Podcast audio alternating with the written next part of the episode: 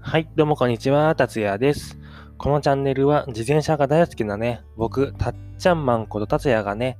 自転車のロードバイクのお話とか、スポーツ自転車に限らずね、えっと、ママチャリとかのお話を軽くね、雑談チックにね、たまに、たまにためになるお話をしていくチャンネルになっております。ということで、いや、今ね、ちょっとアドリブでですね、僕のチャンネルの概要をお話ししたんですけれども、やっぱり、こう、ちょっと話すのは難しいですね。しかも今、アドリブでかあの言ったんで、あの、ちょっとね、あの、抜けているところがあったんですけど、はい、ということで僕のチャンネルはね、自転車の特化したお話ですので、よかったらね、聞いていってください。ということで、えっと、皆さんいかがお過ごしでしょうか？今日はね、1月2日に撮っているんですけれども、えっと、僕はね、今、えっと、何時だ？今9時半に撮っているんですけど、コーヒーを片手にね、コーヒー片手に、右にはコーヒー、左に、左にはプロテインって感じでね、これからコーヒー飲んで作業してから筋トレをしていくんですけれども、最近ですね、あの、僕、Kindle の出版を考えてて、えっと、この間のね、1月1日の目標の抱負みたいなとこでも言ったんですけど、Kindle をね、今書いてまして、あの、原稿をね、とりあえず今書いてる状態なんですよね。まあ、あの、表紙がね、結構難しいので、僕はちょっとできるかわかんないんですけど、ダメだったらね、誰かデザイナーの方に依頼しようかなと思ってるんですけど、まだ原稿が全然できてないので、あの、今書いてる時点でね、5600文字ぐらい なんとか書いたんですけれども、あの、なんかね、本になるぐらいの文字数は、まあ、最低でも2万文字ぐらいあった方がいいってことを聞いたんで、残り あと1万5千文字も書かないといけないのかっていう感じで、ちょっと、ね、見直しながらね、書いていきたいなと思います。で、今日のお話はですね、本題に入るんですけれども、えっと、僕がですね、あの、ロードバイクを始めて少し経ったぐらいかな、に、ヒルクライム、まあ、ヒルクライムまで行かないんですけれども、山登りでね、洗礼を受けた3つのことについてね、お話ししていこうかなと思います。で、えー、まずね、さっとお話しちゃうんですけれども、やっぱりヒルクライムっていうと、山登るじゃないですか。山登るので、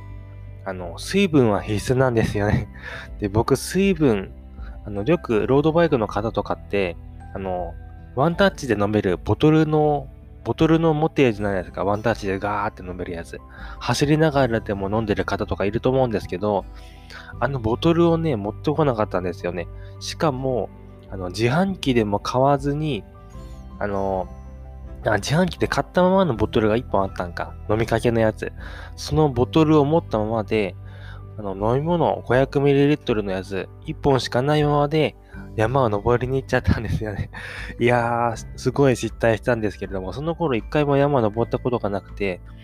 しかもその頃私服で登っちゃったんですよね。なんでこんな失態をしたかっていうと、僕その頃、まあ普通にね、サイクリング楽しむっていうあの目的で、普通にね、走ってたんですよ、その辺。その辺っていうか、まあある程度目的地を決めて走ってたんですけど、なぜかね、山を登ってみたいなって思ったんですよね。で、僕、どっちかというと、登りたいなと思った時とか、なんかやろうかなと思った時ってすぐ行動したい派なんで、なんかね、何も準備しないのに 山登っちゃったんですよね。で、山登ったはいいんですけど、やっぱり登ったからには頂上の方行きたいじゃないですか。で、僕の場合ね、まあその頃も貧脚、今も貧脚なんだけど、貧脚なんで、ずっとね、我慢しながらこう登っていって、まあ幸いにもね、その山はね、ほとんど車も通ってこないので、まあ良かったんですけれども、走りやすかったんですけれども、頂上に行くほどね、あの、急になってくるんですよ、勾配が。で、これ、勾配っていうかね、坂のその、ああれなんですよ。坂のきつさなんですけど、それがね、初心者を降るような坂だったらしいんで、あの、後、後々聞くとね、で、そこってやばいんだなと 改めて知ったんですけど、このボトルを忘れて、私服で登って、で初心者を折る坂ってことで、この3つがね、洗礼を受けたっていう ことになっちゃいましたね。で、一番危ないのがね、ボトルと私服なんですよね。で、ボトルを忘れたっていうと、あの、水分補給がね できないんですよ。で、僕は頂上を行くまでに水分が足りなくて、すっごい喉乾いてたんですけど、まあその頃は夏じゃなかったんでまだ良かったんですけどね。皆さんよかかったなっていうか、絶対にね、あの、登る際には 水分を持って行ってください。まあ忘れる人はいないと思うけど。で、まあ僕のね、そのボトルを忘れたんですけれども、そこでね、こう恵みが降るわけなんですよ。で、僕、その登ってる途中で何度も喉の喉乾いたんですけど、登り切った頂上のちょっと下ぐらい、まあ、10, 10段階で言うと、6段階ぐらい登ったかっていうところで、なんとね、湧き水が出てるんですよね。で、湧き水が出てて、そこをしっかり飲めるようになってね、蛇口がついてる湧き水だったかな、確か。で、湧き水を飲んで、やっぱり川、山のあれなんですよ。山の、あの、川の水なんで、なんか新鮮なんですよね。普通の水道水とやっぱ違う感じがして。しかも喉乾いてる、その感じに水が入ってくる潤いが入ってね、それでね、結構登れたんですけれども、まあ結局ね、頂上までは多分行かなかったと思うんですけど、だいたい8分目ぐらいまで行ったかな。そこで下ってきました。そんな感じでしたね。で、私服で登るのがど、どう、どんなにね、危ないか、危ないかってことないけど、やばいかっていうのを改めて知りましたね。で、やっぱり汗かくんで、専用のサイクルジャージとか、そういったね、高機能的なね、ちゃんとした自転車用のウェアとかじゃないので、やっぱり汗がね、抜けないんですよね。で、汗抜けないし、びちゃびちゃに服が濡れるしね、